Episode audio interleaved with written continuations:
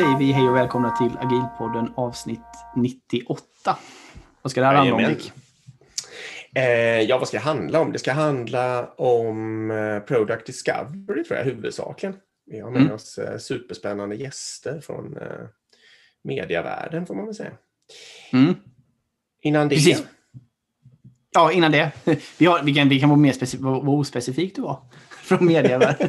ja. jag, tycker jag, jag, är mer specifik då. Vi har med Nordic Entertainment Group, alltså det som kallas för NENT då många gånger i, i techvärlden.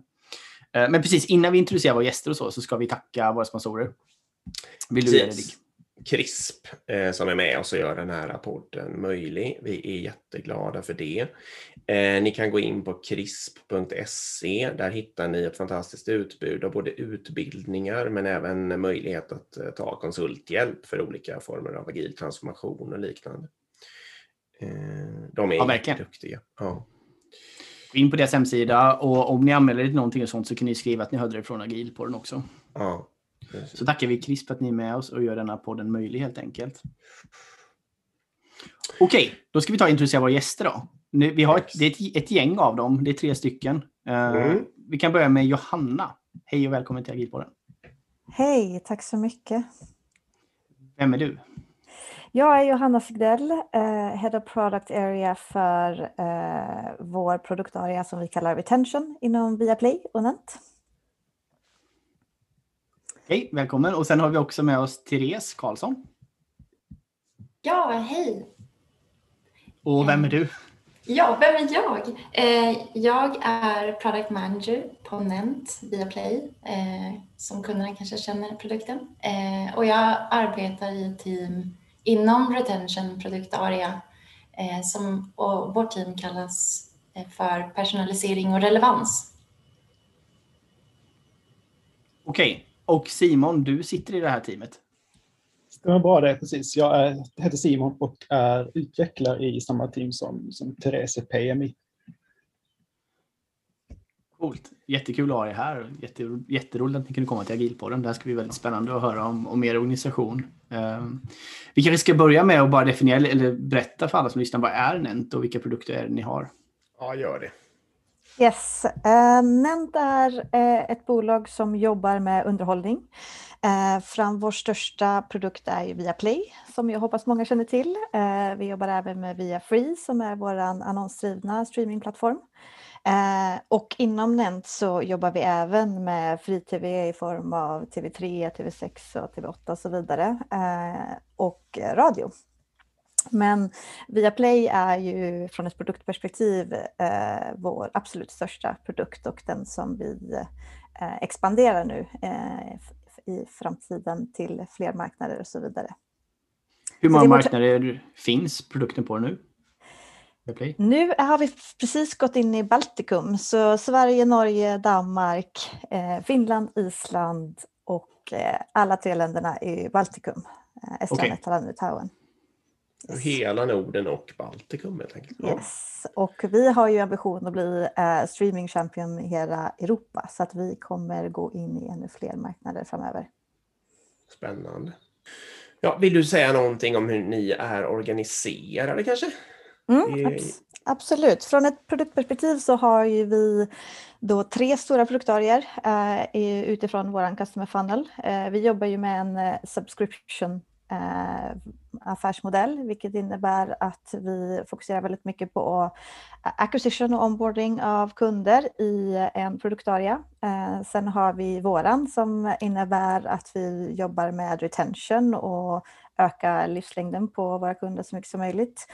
Och sen har vi en tredje som eh, fokuserar på våra lite mer eh, specifika segment eh, där nya marknader ingår men också eh, till exempel jobbar vi med sportupplevelsen lite mer specifikt och den är driven väldigt mycket av live-event och har en annan typ av kundmotivator än vad film och serier har till exempel.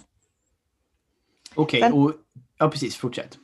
Sen har vi även då, eh, så inom de här eh, produktarierna så har vi ett gäng olika team eh, som alla är autonoma och crossfunktionella med PM, EM, utvecklare för alla plattformar som vi finns tillgängliga på samt designer.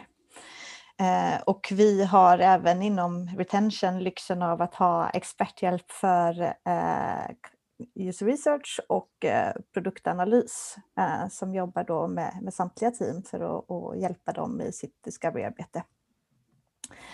Och sen utöver det så har vi då en dataorganisation och en eh, engineeringorganisation eh, som jobbar väldigt mycket med effektivitet och att eh, enabla produktteamen att kunna jobba mer effektivt. Mm. De här standardfrågorna då, vart eh, rapporterar alla, alltså designen och, och PM och så vidare? Mm. Eh, PM i respektive produktarea rapporterar till Head of Product Area. Eh, EM har en Head of Engineering Managers eh, och vi designers och alla i teamen rapporterar till EM. Även design, okej. Okay. Mm. Mm. Så det är bara produkt som är en egen linjeorganisation så att säga? Precis. Resten är engineering. Ja, coolt. Det låter ganska sunt mm, faktiskt. Ja. Det, precis. Det här vi pratat ju hur mycket som helst i podden och man kan göra på hur många sätt som helst. Men ni har ju verkligen valt ett av de vanliga och eh, som brukar funka. Ja, Ja, nej, men det har ju, är ju någonting också som inte har varit exakt samma sedan vi började, liksom, initierade den här organisationen, utan vi har ju optimerat lite det över tid också. Uh, så här behöver man nog liksom se vad som funkar bäst för sin organisation helt enkelt. Ja. Simon? Det är relativt nytt för oss. Vi har bara jobbat här i ungefär ett och ett halvt år. Uh, så att mm. vi, vi lär oss varje dag och uh, ja, det är väldigt nytt för oss helt enkelt fortfarande. Mm. Jag förstår, hur var det innan då? Var det mer funktionsorganisation då? Att alla designers rapporterade till en chef och så vidare? Eller? Ja, precis. Då var det mer baserat på att man, vilken plattform man jobbade i. Så fanns det ett iOS-team och det fanns ett webbteam och ett par backend-teams. Mm. Ja, spännande. Och uh, om, om, vi bara går in på det lite snabbt. Hur funkar det bättre nu? Liksom? Har ni hunnit vänja er nu så att, det här, att ni har snabbare fart eller mer nöjda medarbetare? Eller jobbar ni fortfarande? Ja, hur funkar det? Uh, Ja, först och främst måste jag säga att jag har ju varit på Nent i ett och ett halvt år, så jag, hade ju, jag kom ju precis in när, mitt i transformationen kan man väl säga, eh, och har inte samma erfarenhet som Simon har. Så han kan säkert berätta lite om liksom, hur det var att gå igenom eh, den förändringen och hela self-selection-processen för att hitta nya team och så vidare. Eh, men om man tittar från ett eh, generellt liksom, nöjdhet och sådana saker som du pratade om inom organisationen så har vi ju så har vi sett att den har ökat sen, eh, ganska kraftigt sen vi eh, omorganiserade oss eh, till den här strukturen, eh, vilket vi är superglada för. Eh, men precis som Simon säger så finns det fortfarande vi, gör optimer vi optimerar liksom hel, längs vägen och vi ser att det, finns, det har funnits mycket utmaningar eh, också. Eh, så att eh, det här är verkligen en lärandeprocess. Mm. En, en sista fråga på, på organisationsdesign då. Hur gör ni med kompetensöverföringen typ inom en kompetens? Om man tar till exempel iOS-utveckling eller backend-utveckling. Har ni något eh, forum där alla de kan träffas och mysa tillsammans och lära sig saker av varandra och så vidare? För innan gjorde de ju det i sin linjeorganisation, men nu kan de inte göra det längre. Ja, det, det har vi och det, jag tänker Simon kan säkert berätta som är en del Absolut. av en sådan. Eh, nej, idag så har vi varje, som vi kallar gilder, då, man har en iOS-gild där vi träffas och, och eh, pratar. Mm. Om, om liksom, det blir väldigt mycket, idag blir mycket prat om kodbasen i sig, för att vi har än så länge, det beror på vilken, vilken typ av plattform det är också såklart. Men, men, men vi pratar väldigt mycket plattform och kodbasen som vi jobbar i, i våra gildmöten, men även liksom mer brett om, om vad som har hänt i, inom plattformsvärlden då för iOS till exempel, när Apple släpper en ny version av något häftigt. Eh, så. Jag skulle säga för jag tror en av de vanligaste rädslorna med att gå från en linjeorganisation där man är kompetensbaserad är just det. Men vänta nu, hur ska vi se till att alla backendutvecklare pratar med varandra och att de eh, byter erfarenheter med varandra och så vidare. Eh, många organisationer tror jag lägger alldeles för mycket vikt vid det. De tror att det är så viktigt så då väljer man att lägga sin linje efter det. Men då tappar man istället det här crossfunktionella och snabbheten. Liksom. Eh, så det är en spännande resa helt klart. Det är många som håller på att göra den resan tror jag också, och många bolag. Precis. Men det, det som blir lite jobbigt för oss där, eller det som är ett, en utmaning där vi har är väl om man har en sån sak som code reviews till exempel, då, att man har då man helt plötsligt ett beroende mellan teamen där eftersom man vill att en iOS, iOS-utvecklare ska gärna ja.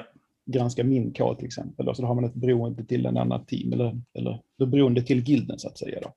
Ja. Så det är väl en, en, en utmaning som finns där. Mm. Och sen har vi också viss utmaning med att det finns ju en del saker som behöver, precis som Simon är inne på, ske inom gilden men vi vill inte skapa backlogs där eller liksom parallella backlogs på något sätt. Eh, så det är också viktigt med den eh, transparensen och att man kan ta arbete som behöver göras på en viss plattform in i teamen eh, på ett mm. effektivt sätt. Och det har inte varit enkelt att hitta ett, ett bra sätt för det. Eh, så att det är verkligen någonting som vi, vi fortsätter att arbeta med liksom i samarbete med gilderna för att se till att vi får upp de sakerna på borden och kan prioritera in det eh, i, i respektive team. Ja, jag skulle vilja lägga till här också att, att när man arbetar som ett tvärfunktionellt team på det här viset eh, Eh, med sina team missions och, och uppdrag och är väldigt kundorienterade så kan det finnas en utmaning i också att man kanske behöver göra någonting på en viss eh, device eller plattform eller i en viss area av tekniken. Eh, och det är jätteviktigt att också ta fram värdet av det här underhållsarbetet som kanske behöver göras eller uppgraderingen och prioritera även det i sitt team mm. så att man också får en mer balanserad backlog. Mm. Mm. Hur, hur gör ni det? Har jag sett allting också från att man kör tech-sprintar till att man liksom låser en viss kapacitet i sitt team till att 20% av alla tickets vi ska göra ska vara tech-relaterade. Hur gör ni i ert team för att hantera att ha, att ha en bra balans mellan produkt och tech-tickets? Ja, eh, vi har provat lite olika vägar kring det här måste jag säga. Eh, jag jag skulle säga att det beror på vad det är som behöver göras, eh, som man ofta säger. Men eh, eh, det finaste är väl egentligen om samtidigt som man tar sig an ett initiativ eh, att man också har med en, en viss kravställning då för även device-plattformar eller, eller backend-plattformar och gör det samtidigt. För att det är ju aldrig kul att behöva gå tillbaka och städa upp efter sig vid ett senare tillfälle. Eh, man kan ju alltid planera det här tillsammans är min uppfattning i alla fall och, och, och min ståndpunkt kanske då eh, främst att det, det kommer ingen bättre tid än, än, än nu. Eh, men sen är det såklart en avvägning kring så här, hur snabbt vill man lansera någonting eller hur mycket tid har vi? Och mm. ibland så skulle jag också säga att det, ibland kanske man behöver ta en paus och, och bara fokusera på maintenance eh, ett tag eh, för en viss avdelning liksom, eller en viss area av tekniken. Gör ni det ibland, eller? Ja, absolut. Ja, det gör ni. Mm. Jag skulle säga det roliga är att vi har ju facit här. Vi har ju Simon som är utvecklare i det här teamet. Så vi kan ju fråga dig, tycker du att du har en bra balans mellan tech och produkt i er backlog? Ja, det skulle jag säga, men framförallt skulle jag säga att jag, jag personligen har väldigt stort inflytande över vår backlog. Som kommer jag, när vi har sprintplanering, och säger till Therese att nu behöver vi faktiskt göra det här, då, då lyssnar hon till 100 procent och lyfter vi in det i backloggen. Mm. Så att jag skulle säga att det är väldigt mycket kommunikation som krävs mellan varje utvecklare och PM för att det ska bli ett bra, bra liksom, resultat. Mm. Kul. Och sen skulle jag vilja lägga till det också att eh, precis som Therese var inne på så har vi många gånger faktiskt lyckats hitta de där, mycket när vi gör research med kunder och även när vi tittar på data och sånt, så många gånger kan vi hitta liksom eh, win-win situationer där vi kan mm. städa upp eh, under tiden och det är ju inte så, eh, det är ju när det blir customer facing som det blir ännu mer urgent och vi kan ta två liksom, flugor i en smäll och verkligen eh, jobba med de funktioner som vi har som vi vet är core för våra kunder. Um, det, det, är Absolut. ju någonting som vi tycker är superviktigt. Jag förstår det. Och det, det är väldigt, jag, jag jobbade med ett team eh, där vi hade den här problemet. Och det vi gjorde då var att vi skapade två interna backlogs. En liksom tech-backlog och en produkt-backlog. För vi ville bara liksom strukturera upp det och prioritera det. Men då blir det ju genast sen när man får nästa ticket så bara, vänta nu, är det här tech eller är det produkt? Ja. Och så blir liksom den här eviga diskussionen att om det är klart, om vi fixar prestanda så vi får snabbare svarstider techmässigt då, så förbättrar det ju produkten. Okej, okay, så det måste ligga i båda. Ja, så hamnar man hela tiden i den fram och tillbaka. Förhoppningsvis så har de effekt på båda liksom. Det borde ju vara så i alla fall långsiktigt. Ja, jag tycker det är väldigt intressant att du nämner just det. Eh, för det är väldigt få eh, tekniska uppgraderingar som inte har ett kundvärde dessutom. Eh, när du pratar till exempel laddtid så innebär det att någonting sker ju snabbare för kunden eller användaren. Ehm, och, och, och det är ju ett värde också. Ehm, även när du tittar på så tekniska uppgraderingar som man kanske bara måste göra, Eh, som kanske historiskt eller mer traditionellt bara varit liksom en del av den där eh, maintenance-backloggen, eh, då det är väldigt vanligt att man förbiser att, att det faktiskt har ett kundvärde i slutet av dagen också. Och, ett, och, och, har det inte ett kundvärde så har det åtminstone ett affärsvärde i att underhålla sin plattform. För att det är inte kul att gå tillbaka och säga att nu måste vi stänga ner ett år för att göra den här tekniska stora uppgraderingen. Gör man lite i taget så, så eh, tar sig även tekniken framåt och plattformen. Mm. En fråga till dig. Hur jobbar, ni, hur jobbar ni med innovation? Har ni liksom dedikerade typ hackdays eller hackweeks eller något sånt där? Mm, det har vi eh, två gånger om året har vi hackweeks. Eh, okay. En hel vecka varje gång. Eh, och det är någonting som vi har främ, framförallt för att främja innovation såklart, men också för att uppmuntra till eh, andra typer av samarbeten inom organisationen. Eh, där vi också bjuder in andra funktioner i form av contentorganisation och marknad och så vidare för att skapa nya sätt att se på saker och, och främja innovation på det sättet. Men sen så med det sagt så, så försöker vi också skapa innovation i vårt liksom, dagliga liv så att man inte sparar det in till någon hackweek. Det här kan vi inte göra för vi måste göra det på hackweek. Eh, mm. Eh, utan eh, försöker att, att liksom ta, ge, ge, en viss höjd för det även i, i arbetet som vi gör i, i, våra vanliga sprintar och så. Men det kan ju vara olika utmanande såklart beroende på vilket mission man har och, och, och vilken, vilka förutsättningar teamet har. Vad har ni för, får man göra vad man vill på en eh, Innovation Week eller är det, har ni någon in, alltså, så här, teman och grejer? Eh, det har varit lite olika teman men, men det bygger på att man får, får i stort sett göra vad man vill så länge det ger något, något form av direkt eller indirekt värde till våra kunder. Så det kan ju också vara saker som internt gör att vi jobbar mer effektivt till exempel. Eh, och där, eh, som sagt, då, så liksom pitchar man lite idéer och så får man ihop ett gäng förhoppningsvis från olika delar av organisationen. Men det finns också, man kan också köra ett eget projekt om man har någon egen grej som man vill jobba på. Eller sådär. så det är ganska öppet faktiskt. Mm. Det är bra. Ska vi gå in lite mer på, på Product Discovery då? Det, är jätte, det här är jättespännande. Vi har massor med frågor, men vi, vi, vi pausar där. Vi kommer säkert in på något eh, mer framåt. Um, just hur, hur, tänker ni kring nya, ska vi börja med den, om, om hur liksom innoverar ni produkten? Hur kommer det in nya tickets i backloggen? Och så? Ja, eh, det här är en jättebra fråga. Eh, jättebra idéer kan ju komma från precis vem som helst eh, inom organisationen såklart, även från alltså, hela vägen från utvecklare, testare, eh, någon som har observerat någonting medan man själv har använt produkten såklart, vilket vi i väldigt hög grad gör eh, när vi jobbar med, åtminstone i Viaplay-produkten. Eh, det är mycket så här, man kanske ser själv när man använder eh, att det här kanske inte var helt optimalt. Eh, men framför allt så vill vi ju prata med kunder och få deras eh, liksom deras bild av vad vi kanske kan förbättra eller vad som kan bli bättre, lättare att använda och dylikt. Och hur gör ni? Gör ni liksom, eh, jobbar ni med AB-tester liksom, eller gör ni kundundersökningar eller hur, hur får ni reda på, på inputen på om kunden gillar den här nya förändringen ni gjort eller inte?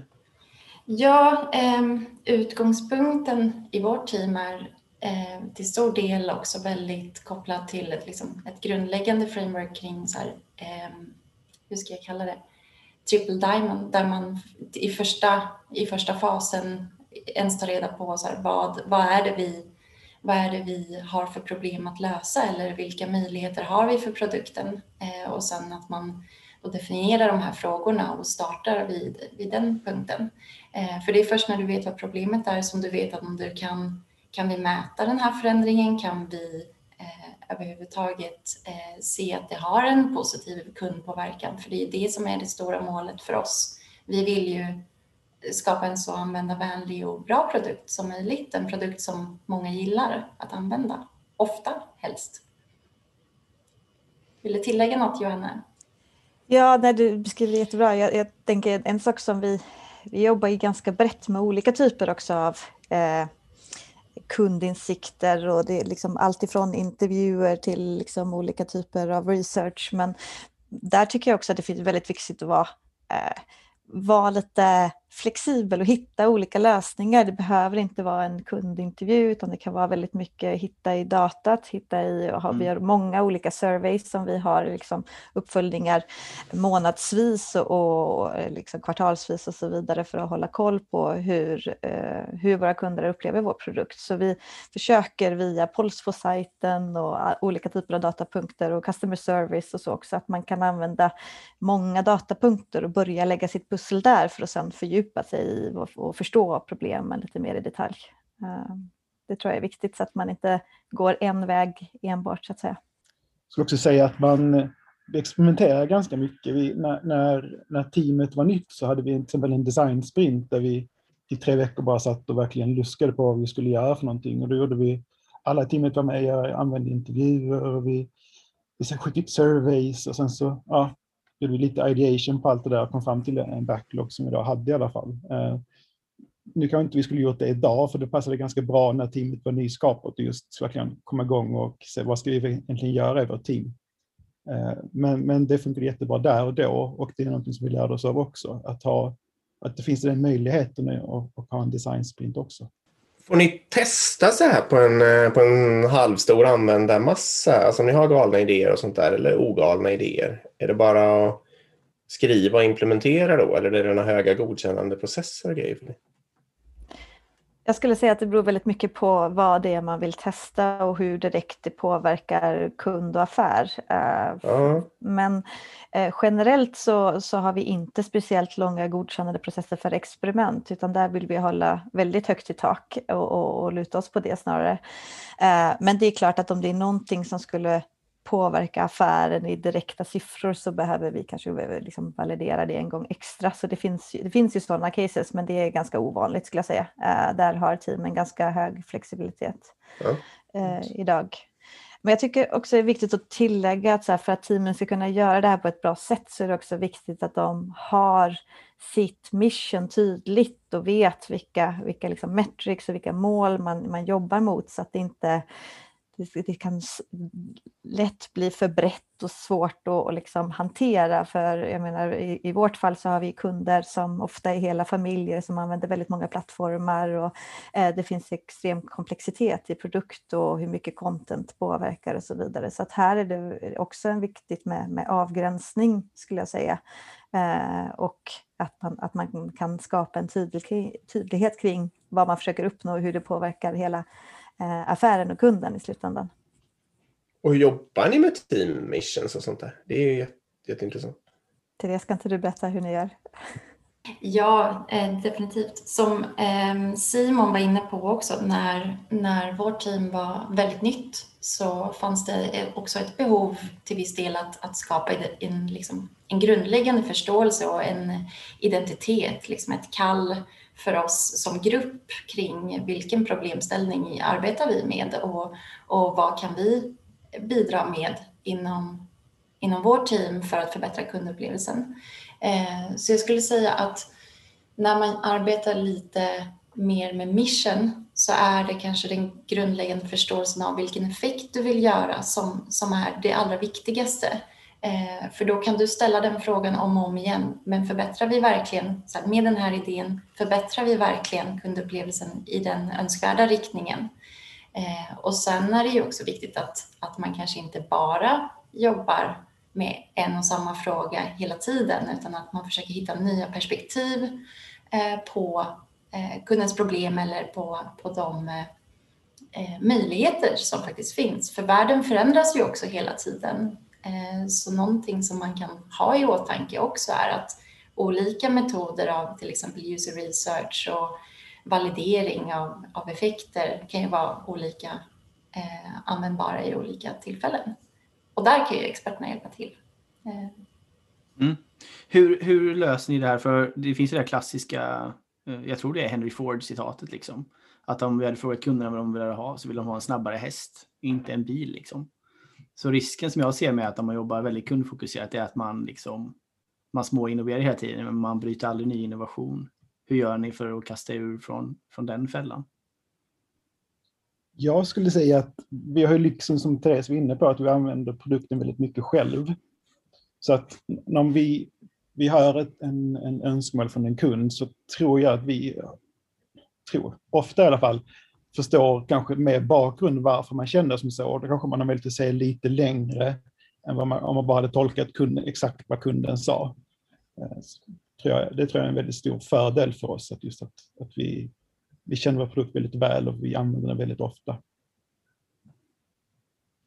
Och här kommer ju också styrkan in med att inte enbart fråga ett, en liksom liten mängd användare vad vill ni ha utan faktiskt i det, iaktta beteenden och liksom jobba kring problemformuleringen snarare än, än specifika lösningar. Att verkligen försöka kliva tillbaka och se vad, är, vad är det som är problemet eh, och vad är det kunden försöker uppnå snarare än, än specifika förslag. Eh, så det är ju någonting som man, vi behöver utmana oss i liksom både eh, hela tiden egentligen och använda beteendedatat också för att komplicera bilden och, och eh, testa andra typer av lösningar och så för att verkligen lära oss av den processen på vägen. Alltså, jag, eh, det är lätt att se hur ni, att eh, ni använder beteendedata. Har ni också så här att de här, eh, era designers tar, tar sig de ut och sätter sig bredvid liksom, hälsar på hos en familj och kollar vad folk gör och sånt där? Har ni, är ni så drastiska? Är det någon som vågar ta den? Eh, ja, vi, vi knackar inte på hos folk hur som helst. Kan jag Nej, säga. Nej, men äh, skämt åsido, vi, så här, det här är det också lite olika, ska man väl börja med att säga, det gäller ju alla crafts in, inom teamen, att, att uh, designersen har ju ganska olika uh, expertis också och där mm. ser vi ju att våran user researcher som vi har inom retention som supporterar alla team kan guidar väldigt mycket och gör väldigt mycket av, av det är ju eh, en, en kompetens som, eh, är, som jag tycker är väldigt viktig att ha så att man eh, gör research på rätt sätt eh, och så vidare så att man verkligen får de insikter man behöver. Så det använder vi oss mycket av. Och sen så, jag skulle nog, vi, gör ju mycket användartester och nu har det varit väldigt digitalt av förklarliga skäl under mm. lång tid. Eh, men vi har gjort både eh, remote i, i personens hem, vi har även använt en del externa liksom, bolag för att kunna komma åt marknader där vi kanske inte har samma eh, möjlighet att nå användare och så vidare. Så att, jag skulle säga att det är allt ifrån eh, surveys och polls och, och intervjuer och usability-tester och att träffas in, in person och så också. Det beror väldigt mycket på vilken fas vi är i eh, och, och i discovery-arbetet. Men absolut, vi, vi, skulle, vi, vi gillar absolut att träffa våra användare. Ja, ni är välkomna hem till min soffa, det är inga problem. Härligt, härligt. um, vad var det jag tänkte på nu? Jag tänkte, jo, jag tänkte på hur bra instrumentering har ni? Alltså hur, hur väl ser ni vad användarna faktiskt gör och tittar på och så vidare? Hur de rör sig i appen och så vidare. Kan ni, har ni sån data så ni kan ta beslut att ni lanserar någonting och sen ser ni att det uppnådde det ni trodde eller hur funkar det? Och nu menar du så här, ser ni scrollningshastigheten liksom? Ja, och hur folk klickar och om folk streamar som det är tänkt placerat ja. placering och, och så vidare och så vidare. Eller, eller hur granulärt det är. Liksom. Ja, men det, det gör vi. Vi har, och vi jobbar ju självklart med liksom, genom processen att öka liksom, den tracking vi har för att kunna eh, se det här beteendet. Men jag skulle också säga det, genom, genom alla, alla bolag jag har varit på så är alltid data, man vill alltid ha mer. man känner mm. aldrig att man har tillräckligt och det finns alltid någon, någon utmaning så att det, den, det har ju vi också till viss del skulle jag säga. Eh, men, men absolut, det är en jätteviktig del i att förstå hur kunder använder vår produkt. Har ni eh, något exempel på någon produktförändring som ni har lanserat som ni ångrar eller som ni tycker blev dålig eller fel? Ingen som vågar svara på den frågan. Therese? Therese fråga. Ja, nej, jag ska nog kanske börja med att säga att jag kanske inte har någonting som vi direkt ångrar sådär. Däremot så tror jag att ju, alltså, ur discovery-perspektiv skulle jag säga att man önskar ju alltid att man hade vetat mer innan man satte igång. Eh, för att man startar ju ofta med med att försöka lösa ett problem eller, eller möta ett behov till viss del. Eh, och med Discovery eh, och utvecklingstakt och eh, tillgång till tekniska lösningar så tycker man ju alltid att man kan göra ännu bättre. Eh, och jag tror det är kanske lite där iterativa processen kommer in, att, att så här, det är inte så definitivt. Det är inte farligt att försöka. Ehm, så länge du vet vilken risk du tar, eh, om en ändring är väldigt stor är det såklart en stor risk att, att lansera det till alla kunder på en gång. Men där har vi metoder för att, att eh, också kunna här, börja lite mindre och, och sen bygga över tid för att mäta hela vägen eh, under utvecklingstiden. Eh, jag skulle säga att det är väldigt ovanligt att man, eh, i alla fall hos oss, går in i en låda och bygger någonting som sagt då, i kanske ett år och sen kommer ut på andra sidan och, och, och inser att oj, det här vart ju jättefel. Eh, utan vi har nog snarare ambitionen att se det som att det här är början på någonting eh, och sen får vi lära oss av det. Eh. Jag säga att det luriga där är också att prioritera upp det iterativa och inte hoppa på nästa häftiga feature eh, nästa sprint. Eh, och där tror jag vi har lite att, att lära oss i vårt team att man det är mycket roligare att se på en ny feature istället för att iterera och förbättra det som man redan har gjort. Och det, det, det är lite svårt faktiskt. Mm. Precis, det finns ju generellt finns det en, en jättesjukdom i att optimera på antal features. Liksom. Den som levererar mest vinner. Uh, jag vet att du och jag Dick brukar skämtsamt säga att många organisationer skulle må otroligt bra av att inte leverera någon ny feature på ett år, bara låta produkten vara lite. Liksom. För att på riktigt fundera igenom vad är viktigt och vad ska vi optimera för och vad ska vi göra att addera en ny feature hela tiden gör inte produkten bättre. Liksom. Men det tänker man att det gör, men det, det, behöver inte vara så. Ta Excel till exempel. Det skulle ju må bra av att ta bort hälften av alla features. Eller Gira. Ja, Gira är ännu bättre exempel. 10 procent av Gira skulle vara bättre än, än Gira idag. Liksom. Eh, exakt. Eh, och man, och man, kan ju ha, man skulle, sådana produkter borde ju ha så här en in, en ut eller, eller möjligtvis en in, två ut eller något sånt där i sin ja. liksom, produktplanering. Eh, Johanna? Mm. Ja, nej, men för att kommentera på det, jag tror att eh, vi, som Therese var inne på, så är ju liksom lärandeprocessen ibland lika viktig och någonting som man kan iterera vidare på. Men vi har ju också en del arv inom vår produkt och, och nu har ju Simon jobbat längst av oss här, men ibland kan man ju så här, hur kom den här till? Eh, och vad, vad, vad var skälet till att vi har den här featuren? Eh, så eh, vi har ju också de dialogerna kring eh, så här, kan, finns, vad, är kundnyttan med det här och, och behöver vi kanske ta bort eller eh, koppla ihop det med någon annan del av produkten på ett, för att tillgodose samma behov. Ehm, så jag tror man behöver utmana sig lite i det också. Ehm, och, och, förbättra de features som man vet är de viktigaste Det är väl också en grej. Att har man någonting som är extremt viktigt, eh, verkligen cherish, cherish it och liksom ta hand om det på ett bra sätt. Ja, jag skulle också vilja tillägga att eftersom vi är organiserade på ett vis så att vi kontinuerligt levererar nya funktioner från olika team eh, varje vecka eh, så, så måste man också vara medveten om att produkten förändras och då förändras den också för kunden. Så insikter som vi har som kanske kommer från ja, förra året eller året innan eh, de har ju också ett bäst före-datum så vi ska vara medvetna om också att så här, även om någonting var rätt vid en viss tidpunkt när den lanserades så, så kan det också bli lite out of date eller mm. funktionen förändras i kundens ögon över tid. Ehm, så vi måste förändra oss för att vara up to date och för att ha en bra upplevelse för kunden en lite relaterad men lite kanske större fråga, inte jag. Men, eh, för det känns ju som att ni är ganska bra på att eh, treva er fram, eller hur man nu vill uttrycka saken, och, och, göra smarta saker.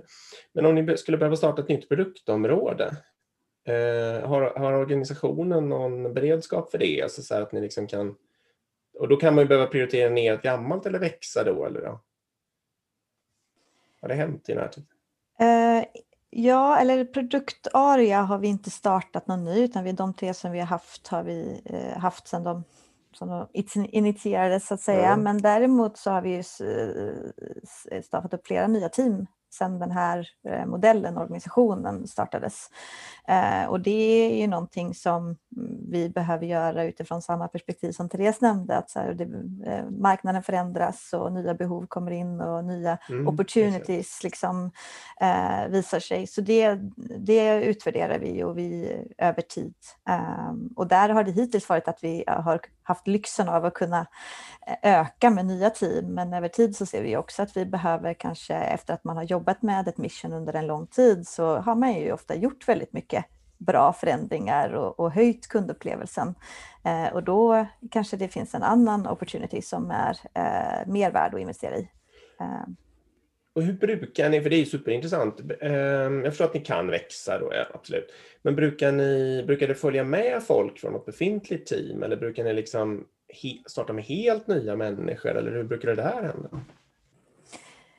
Um, här har vi gjort eh, gått, gått fel och gått rätt, eller på att säga. Men det, vi har både haft helt nya team som kommer med liksom, helt nyanställda och det är såklart ja. att det finns en utmaning i det. Jag tror att ja. vi har väl lärt oss lite av det och vill och hoppas kunna liksom mixa lite när det eh, mm. gäller uppsättning av nya team. Men här eh, är det också viktigt för oss att, att Eh, vi får en naturlig förflyttning i så fall. Och att, eh, nu, nu pratar jag lite från, eh, liksom, det här är ju oftast EM-managers liksom, uppgift att, att liksom se på den, den förflyttningen och så. Men vi ser det som att vi vill, eh, när folk ändå vill flytta och att vi hittar liksom bra, eh, bra roller i, i, nya team och så. Mm. Så det sker lite så här behovsprövat, dynamiskt, fiffigt och sen så någon, någon vill utvecklas åt det hållet och får den hoppa in där och så nyanställer man några, ersätter den och så vidare. Precis så har det varit, men vi har också haft, eh, vi hade ju en stor self-selection när vi eh, började hela den här eh, missionorienterade organisationen för att alla fick välja nya team. Men mm. sen dess har vi ju också haft, när vi startat upp nya team, ännu en för att fylla de här nya teamen faktiskt. Så att, det har både skett dynamiskt, så som du är inne på, men också lite mer organiserat. Ja, kul. Hur, ehm, hur får ni helheten att hänga ihop? Liksom? Har ni OKR på toppnivå eller strategi? Eller hur får ni liksom, så att inte alla team eller alla produktarier optimerar bara för sig själva? Eh, vi har en gemensam produktstrategi för hela produktorganisationen, eh, men sen har vi även eh, alignment inom, framförallt inom varje produktarea, där vi ser väldigt mycket värde av att dels dela insikter och de eh, de tester som vi gjort och insikter som vi har och, och hur våra, eh, våra produktförbättringar påverkar kund och så vidare. Men också så att vi ser till att inom retention till exempel så det blir det ganska lätt att vi är inne lite och överlappar eh, inom produkten. Eh, att det inte är så här bulletproof eh, mellan respektive mission och då är det klart att det är väldigt viktigt med det samarbetet, eh, framförallt på en PM-nivå men även mellan teamen, att man kan dela eh, dela sina roadmaps och planer och initiativ framåt och så. Och sen så sitter ju jag med de andra produktarierna och vi har också eh, alignat våra roadmaps eh, över hela produkten också med jämna mellanrum. Så det sker på flera nivåer. Eh, men här är en utmaning såklart att göra det här på ett effektivt sätt utan att skapa för mycket overhead och möten och så. Mm, det förstår jag. Eh, använder ni machine learning till någonting? Har ni hunnit börja med det? Ja, eh, det här är ju superintressant. Eh, machine learning är ju liksom, i min mening, det är ju ett sätt att aggregera data på ett, ett kanske mer inriktat vis, ett more, mer målinriktat vis eh, i min mening, eh, där man har ett behov av att att ta fram särskilda resultat eller i vårt fall kanske rekommendationer av eh, innehåll. Då. Ehm, och eh, det här är någonting som vi ganska nyligen har börjat med ändå. Ehm, så att vi är i startgrupperna för, för att eh, förbättra våra, även våra machine learning-produkter i dagsläget. Ehm, och vi lär oss fortfarande Eh, vi testar vad som fungerar eh, och det är ju, jag måste också säga att när man pratar om machine learning så pratar man, alltså man blir ofta väldigt fokuserad vid att att datan ska vara rätt och riktig och så. Men det finns också en annan sida och det är ju att kunden behöver förstå vad det är vi visar. Eh, så när man pratar om till exempel personalisering Eh, Eh, så för oss är inte personalisering enbart vad vi gör genom machine learning utan det är även summan av den visuella upplevelsen, machine learning och eh, de funktioner och värden det här skapar för en användare. Ehm, mm. Har ni eh, någonting i produktion? Liksom, har ni någon machine learning rekommenderingssystem i produktion eller är det fortfarande i en experimenter experimenteringsfas? Ja, absolut. Eh, det har vi. Eh, mm. Så vi, vi arbetar med det idag för att försöka i, i första hand försöka sortera ut vilka filmer och serier en, en kund kan tänkas gilla. Eh, och jag skulle vilja eh, nämna det ur ett perspektiv av så här, vad, vad är det kunden söker? Jo, de söker ju någonting att titta på. Eh, och då vet vi ju Eh, till viss del vad de har tittat på förut eh, och det kan hjälpa oss då att presentera något som, som vi tror att de gillar baserat på tidigare tittande. Eh, men det finns ju även det finns många olika former av machine learning och hur man vill applicera det. Men för oss så handlar det väldigt mycket om att, att öka graden av, av kundens aktivitet och att se till att, att de hittar någonting att titta på helt enkelt. Eh, och det är också värt att nämna att det är ett, ett, vi har ett team som jobbar enbart med eh, de här machine learning eh, in, inom Viaplay som då liksom eh, hela vår produkt kan eh, supporteras av och få nyttja eh, värdet av. Så det är eh, såklart någonting som inte sitter i Therese och Simons team enbart utan eh, eh, är en enabler för hela organisationen kan man säga. Jag förstår. Har ni någon fundering där på vad ni har för balans mellan användarinput och användarbeteende i till machine learning-modellerna? Alltså, är det mest hur folk gör eller är det även en stor del av eh, att de får klicka, att de gillar saker och gillar saker? Och sånt? Det, det korta svaret är väl en kombination. Ja. Där ser vi väl, nu, nu, ska vi som sagt, det här är ju inte vårt område 100 procent utan eh, sitter i en annan del av organisationen, men från ett kundperspektiv så ser vi ju att det är väldigt viktigt att kunden känner en viss eh, möjlighet att påverka så att det, det är någonting vi tror starkt på. Vi ser också att vad vi kallar lite mer customization är också en del av personalisering uh, och inte enbart. Men, men generellt sett så är ju uh, aktiviteten och, och, vad kunden har gjort kanske den viktigaste pusselbiten. Mm. Så balans där. Mm. Jag vet inte, för, det, för de som inte är vana att tänka de här banorna, Eriks favoritexempel är väl TikTok är ju bara Eh, beteendestyrt till exempel. Det går inte att klicka vad man vill ha, liksom, utan det, det, det går bara att bete sig så blir det någonting som... Precis, som och på TikTok är ett bra exempel att liksom, desto snabbare du scrollar, desto större signal är det för att du inte tyckte om det du såg. Ja. Liksom. Och så är du klar till det klippet, tar de det som är jättestark signal för att du gillar det och så gör de sin rekommendation baserat på det. Så det är bara hur du beter dig precis.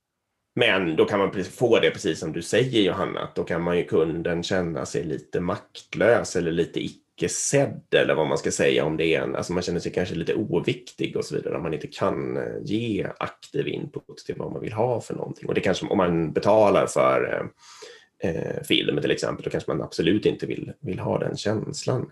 Eh, det kan mm. jag kan tänka mig också.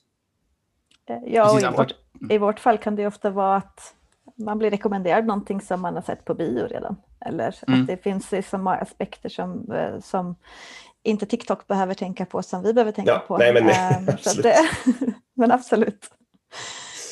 Ehm, men det här är ju, det, det, vi, vi har ju också, eh, det gäller ju att, att ha den här kombinationen av, av andra skäl också, att vi vill ju också att kunden ska hitta eh, nytt material eh, och då behöver man ibland vara på gränsen mellan det absoluta safeguardsen mot någonting som kan göra att man hittar nya typer av innehåll och nya serier och sånt. Så det är därför, också därför det är viktigt med balans såklart. Ja, när det kommer till personalisering, vi, vi människor har så höga förväntningar idag också på personalisering eh, och alla dess former av hur det skulle kunna liksom, uppfattas eller byggas eller, eller göras liksom i det verkliga livet. Um, jag skulle säga att så här, vi, vi primas också till en väldigt stor del av vad andra bolag gör och, och, hur till exempel superstora bolag som Google eller Facebook använder personalisering där, där den personliga upplevelsen blir eh, superrelevant. Eh, och där behöver vi också eh, vi behöver lyssna på våra egna kunder och ställa, ställa frågor till dem vad de känner att de saknar i vår produkt eh, och försöka göra det bästa utifrån våra förutsättningar. Ehm, så ett, ett jättebra exempel där är så här, något som våra kunder sa till oss var att vi vill kunna ge en tumme upp eller en tumme ner. Eh, kanske inte särskilt precis exakt det, men de ville ge feedback på rekommendationerna som de får. Eh, och det mynnade mm. då ut i en sån funktion eh, som vi lade till på, på titelnivå där kunderna faktiskt kan ge en tumme upp eller tumme ner på en film för att meddela oss om ifall de gillade det de såg eller inte. Ehm, och sen kan vi agera då utifrån det också eh, mm. på liksom en datanivå inom machine learning. Det blir en liksom in, input till rekommendationer. Absolut. Ett, ett dåligt exempel för mig har varit Zalando. Ehm, de håller på att skicka, mm. jag handlar en del på Zalando och de skickar djävulskt mycket rekommendationer till mig. Och då skickar de uh, massor med damkläder helt plötsligt. Eh, mm. Jag har aldrig köpt det mig vetligen. Uh, och så tänkte jag ändå så här, okej, okay, men det här ska jag ändå kolla på liksom. För det, jag kanske gillar damkläder utan att jag vet om det. Alltså ML-algoritmen kanske har blivit så pass bra. Och då blev det ändå värre eller? nej, men, nej, nej, men då klickade jag in på, okay. det var en klänning, random klänning då. Så ja. klickade jag in på tänkte vad kostar den här och sådär. Och så kollade jag, och sen när jag kom in på Zalando och kom in på klänningen så står det så här out of, out of stock. Alltså det gick inte ens köpa den. Dubbelfel. ja, dubbelfel. Och det sjuka är nu då att det fanns ingen möjlighet för mig att ge user input på det här. Så nu tror de liksom att jag vill ha en klänning som inte ja, finns. Exakt. Så nu kan ni tro vad de gör. Nu rekommenderar de sönder den här klänningen. Eh, speciellt nu när den finns då i stock. Ja. Ja, men just, där finns det fler exempel. Med många gånger till exempel på Instagram så jag gillar ju såklart alla mina vänners eh, bilder på deras barn, men det betyder inte att jag gillar eh, random barn. Eh, mm. Så det blir ju också en sån här grej att då exploration blir kidsbilder enbart. Eh, så det, det är ju sådana här hårfina eh, motivationsfaktorer som kan vara väldigt svåra att identifiera, eh, såklart. Jag tycker också det som är spännande med det som jag tycker är spännande med personalisering är också just att det är inte alltid att användaren märker att det är personaliserat. Eh, och det, det, där kanske en utmaning som vi också har är att förklara att vi faktiskt gör ganska mycket för, ur personaliseringsperspektiv, men man, man ser inte det, man lägger inte märke till det. Eh, det är också ganska spännande. Absolut. Ja, det som är spännande är ju liksom det här, snart kommer vi till en gräns där de rekommenderar saker som man själv inte vet om att man behöver eller vill ha. Men man kanske inser det vid ett senare tillfälle att just den där klänningen vore väldigt bra att ha. Liksom. Eh, just den kanske var ett dåligt exempel, men ni förstår vad jag menar. Eh, om vi hoppar vidare på en intressant fråga här. Eh, om, för nu har ni pratat om, om organisation och produkt och hur ni organiserar och så vidare. Om ni skulle få ändra en sak i antingen på produkten eller i organisationen, vad, vad skulle ni välja då? Jag tror att jag skulle välja att plocka in med machine learning in i teamen eh, idag. Um, det är en sak som, jag, som i vårt team skulle sakna ganska mycket, ha den expertkompetensen närmre oss. För nu, som det är idag, så, som, som Johanna sa, tror jag, att vi delar den med resten av organisationen, det teamet. Har vi haft den mer närmare så hade vi kunnat iterera snabbare på våra idéer som, som vi har i vårt team. Så det, det, det tror jag är en grej som, som jag skulle vilja förbättra. Mm, ja, en, en, sak som vi faktiskt har ändrat ganska nyligen eh, är just det här att vi lagt till just produktanalytiker och, och Eh, user researchers till närmare teamen och det var ju just utifrån lite, lite samma spår som Simon där att vi såg att det här är någonting som behöver jobba tajtare med teamen och förstå behoven och förstå produkten eh, och det är svårt om man sitter centralt. Eh, så det, det är någonting som vi har agerat på ganska nyligen och som eh, i alla fall jag ser väldigt mycket värde av. Så det, det, det, är en bra grej. Men sen så, ja, det finns, det finns mycket man skulle vilja göra som vanligt. Den här databiten, ha mer data, så, äh, jätteviktig och kunna göra liksom, experiment ännu snabbare och sådana saker hade varit äh, drömmen. Så det är mycket av sådana här effektivitetsbitar i organisationen som vi behöver optimera framåt, äh, från mitt perspektiv. Och jag håller med både Simon och Johanna i, i, i vad de nämner. Eh, något annat som jag tänker på kring just discovery, product discovery, eh, är superstarkt och, och superanvändbart. Eh, och eh, ibland kan jag känna att, att vi skulle behöva göra ännu mer av det. Eh, så, och framförallt mer integrerat med andra delar av organisationen, för vi är ju många som jobbar med helhetsintrycket av vår produkt. Eh, så om man enbart gör product discovery inom liksom produkt och tech och, och datadelen eh, och skapar den förståelsen så är det lätt att, att andra kanske känner sig lite utanför för de har inte fått vara med i processen. När vi gör den här discoveryn tillsammans i vårt utvecklingsteam eh, så skapar vi en gemensam förståelse av vad är kundens problem, hur skulle vi kanske kunna lösa det här, hur skulle det kunna se ut? Eh, men att även ännu mer integrerat tillsammans med våra stakeholders, göra detta som ett gemensamt uppdrag skulle vara superintressant att, att bygga vidare på ännu mer. För då skapar vi just de här gemensamma målen som, som kanske även influerar en större del av organisationen och vi levererar på samma mål tillsammans. Mm. Spännande. Mm, jag förstår. Jag bara kommentera på det du sa Simon där. Jag tänker det är ofta väldigt vanligt jag, jag, ser det i många organisationer att när man introducerar någonting nytt så sätter man de människorna tillsammans. Um, just ML då till exempel för att man vill ha kunskapsöverföringen och man vill kanske sätta en infrastruktur och så vidare. Um, men jag tror att um, det är också ganska vanligt att man fastnar i det alldeles för länge. För det, det blir ja. teoretiska fördelar, ja. precis som vi pratade om initialt där med att ja men vänta nu, vi måste vara kompetensbaserade, alla backends måste prata med, måste vara samma chef och vara i samma grupp liksom. Eh, man kan ju lösa det via andra saker. Jag tänker speciellt två saker då på, uh, gällande ML. Just det är ju ett, ni kan ha en guild för ML så att man kan ha samma tankesätt där. Och sen som ni sa också med att ni hade någon form av infrastrukturdel liksom, som enablar för utvecklare. Det kan ni också ha på ML-sidan, eller hur? Där ni har uh, ett, ett, infra, ett ML-infrateam liksom, som fortsätter att jobba på att underlätta för teamen att, att utveckla ML. Så det känns Precis. kanske som ett naturligt nästa steg då. Precis. Nej, men jag ser ML som en plattform egentligen. På det mm. sättet som en iOS eller webb eller vad som helst. Mm. Sen kan man väl få, um, det, nu verkar ni ha ganska fin organisationskultur skulle jag bara så här utifrån gissa. Men jag menar om man har lite tristare organisationskultur så får man ju lätt den effekten också att det sitter någon chef och vill ha alla de där, vad det nu är för något, ML eller testar eller vad det nu är för något och så ska de behålla dem. Liksom. För annars kanske den blir av med jobbet eller känner sig mindre viktig eller något sånt där. Ja, det är otroligt vanligt. Ja, det är ju tyvärr det. Bygga imperium. Ja, exakt.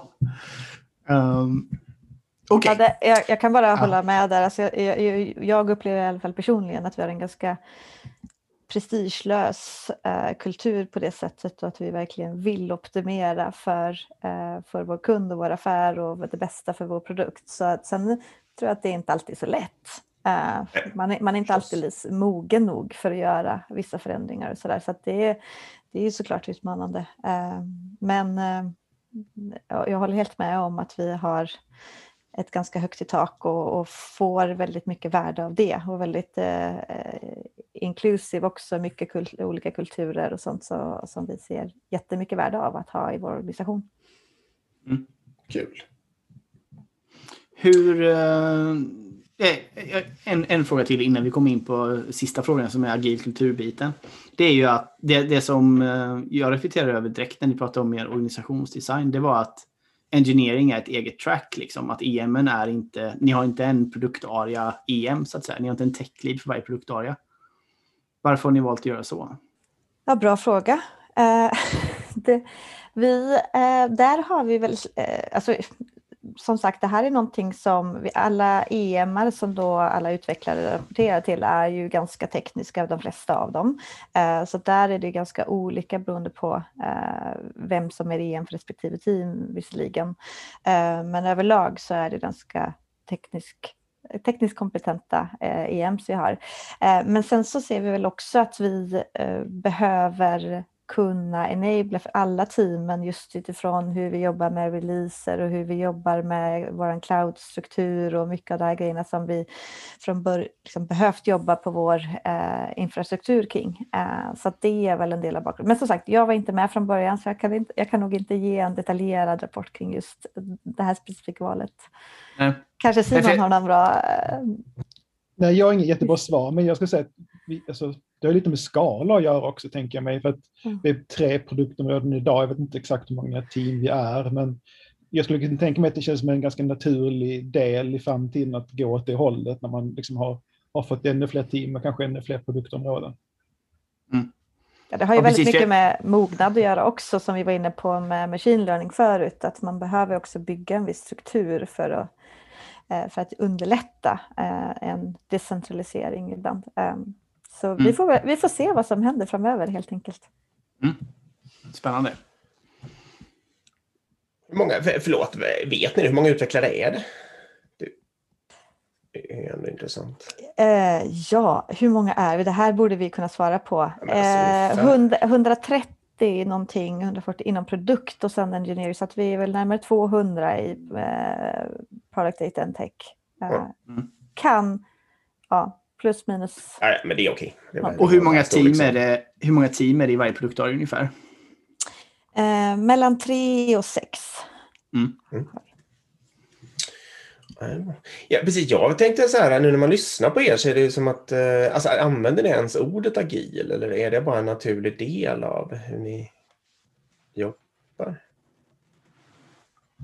Alla räcker upp handen, ska vi säga. Ja, Therese, Therese kanske var först. Tror jag. Ja, ja men jag skulle nog säga att det är nästan en så naturlig del av, av hur vi arbetar att vi nästan inte behöver säga det. Ehm, jag menar, som Johanna nämnde tidigare så finns det ju, det är klart att det finns behov av att leverera ett exakt scope på tid i vissa fall. Eh, det ska vi inte sticka under stol med att de behoven kommer att finnas när man har till exempel kanske marknadslanseringar eller dylikt.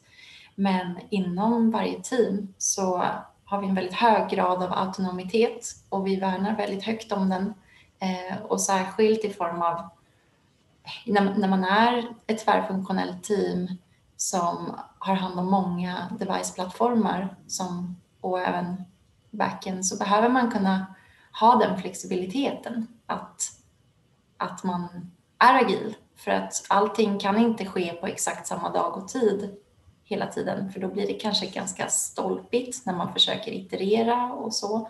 Och du har olika eh, behov på olika plattformar. Mm. Så, ja, vad jag menar med det är kanske snarare att så här, en device kanske har kommit jättelångt i sin utveckling med design eller vad man nu eh, försöker utveckla. Medan en annan kanske är ganska nylanserad och, och det krävs mer jobb för att ta nästa kliv på den. Och då behöver man kunna ha den flexibiliteten också. Och flexibiliteten för mig är just det agila arbetet. Jag också säga att jag, menar, jag, jag har jobbat i ja, vad det, 12 år, och sånt. jag har bara jobbat agilt. Jag har inte jobbat så mycket egentligen i, i, i, det gamla sättet, eller man ska säga. Men däremot det som jag märker är ju att, att agil har ändrat väldigt mycket skepnad sen, sen jag började. Men vi, vi använde, då använde man mycket storypoint, det var mycket alltså, planning poker och allt sånt där. Medan vi, vi håller inte på så mycket med det där, utan vi är mer fokuserade på vad vi ska göra och hur lång tid vi tror det tar. Och tror vi det tar för lång tid, då får vi bryta ner det till något mer, mer, alltså mer som vi kan leverera inom en rimlig tid och som vi ser. Mm. Nej, det låter ju väldigt mogna på det sättet. Det var precis det jag tänkte skulle kunna misstänka just att man inte pratar om någon agil transformation eller något sånt där utan att ni snarare är native agila, liksom inte ens tänker på. Ja, det, det skulle jag då hålla med om. Men sen så tror jag också att eh, vi har också en ganska eh, ol, vi har inte någon, någon så exakt alla måste köra två veckors sprintar eller att det ska vara ett, på ett visst sätt. Så att jag tror att det betyder olika saker att jobba agilt i olika team beroende på vilket mission man har och vilka förutsättningar man har att nå sina mål och hur man då samarbetar på ett bra sätt kring det. Eh, och precis som Therese är inne på så är det klart att liksom jobbar man med en ny marknadslansering så, så krävs det en helt annan grad av både tids, eh, tidsaspekten och få ihop helheten och koordinering och så vidare. Så då behöver vi ju göra det på ett helt annat sätt. Mot, eh, inom retention jobbar vi ju väldigt mycket med mer med optimering och, och har då kanske lyxen av att, att liksom, mm. eh, jobba på ett annat sätt. Eh, men även för oss så finns det ju det, det kommer ju saker som är liksom rena delivery bets eller saker som behöver göras. Och det tror jag det gör i alla organisationer där man har en, en produkt i produktion med allt vad det innebär. Så att, uh, mm. Jag tror jag, precis, man ska, jag har också jobbat med marknadsutrullningen nämligen, så man, man, jag tänker man ska skilja på agila metoder och agil kultur. Liksom. För just agila metoder som utvecklingsteam använder är väldigt, väldigt bra när man har hög varians och det är väldigt svårt att estimera om man har hög komplexitet Eh, nu vet jag, marknadsutrullning är verkligen inte enkelt, men det är ganska förutsägbart. Du vet att en två veckors utbildning tar två veckor eh, och så vidare. Eh, så just på marknadsutrullningen tycker jag det, det är ganska lätt. Säger man så här att ja, men här har vi en projektplan, vi tror att det kommer ta åtta veckor. Det här, här stegen har vi gjort tio gånger innan på tio andra marknader. Då kommer det ungefär ta samma sak för, för nästa marknad. Eh, man kan fortfarande dock ha liksom, eh, en agil kultur kopplat på det. Att man har korta feedbackloopar och man itererar snabbt och man experimenterar och så vidare. Absolut, um. absolut. Håller med.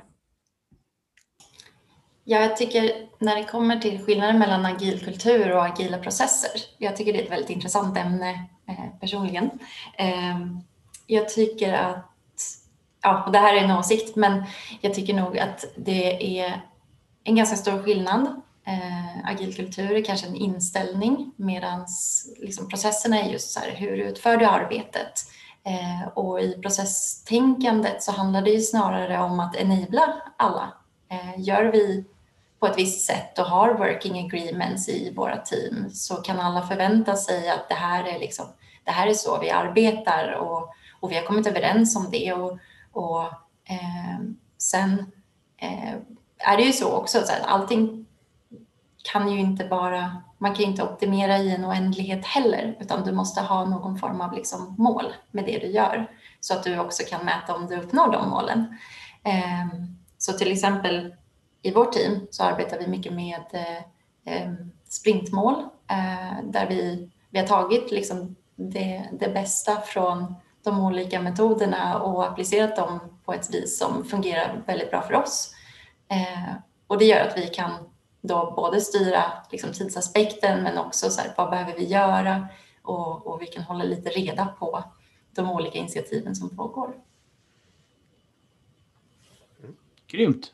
Mm. Jag tror vi ska ta och, och runda där. Vi, ja, vi. Det var jättespännande att höra. Det vore jättekul att komma till ett kontor också efter covid för att se hur, hur det ser ut liksom, och hur ni arbetar med Um, Välkomna. Ja, snällt. Uh, jag tänkte, vill ni puffa för någonting? Söker ni folk eller ska man ladda vi... hem via Play och skaffa konton eller vad, vad vill ni puffa för? Allt, allt, uh, all of the above så att säga. Nej, men vi, har, vi, vi söker alltid folk så det, uh, det, det vill vi absolut puffa för. Och vi vill självklart puffa för vår uh, jättefina produkt också. Så. Hur, hur hittar man er då om man, om man är intresserad av att, jobba hos er till exempel? Vad, söker man på LinkedIn eller har ni någon jobb? som drömmen är att jobba på retention. Ja, precis. Vad ska med då? Men går man till webplay.se jobb eller hur hittar man er? Eh, man går till Nämnds hemsida. Eh, mm. Där mm. finns alla jobb eh, för hela organisationen. Ska vi puffa för vårt också Dick? Om man Precis. vill ha något, vad gör man då? Då kan man eh, mejla på agilpodden gmail.com eller man kan skriva på vår Insta som heter agilpodden. Mm. Och så tar vi och tas, bä, passa på också och tacka CRISP eh, för att de är med och sponsrar podden. Och Precis. också ett supertack till Johanna, Therese och Simon då för att ni var med i podden. Verkligen. Tack till alla som lyssnade. Ja, kul att vara här. Tack. Tack och hej. Kanon. Hej då. Ha det bra. Hej. Hej då.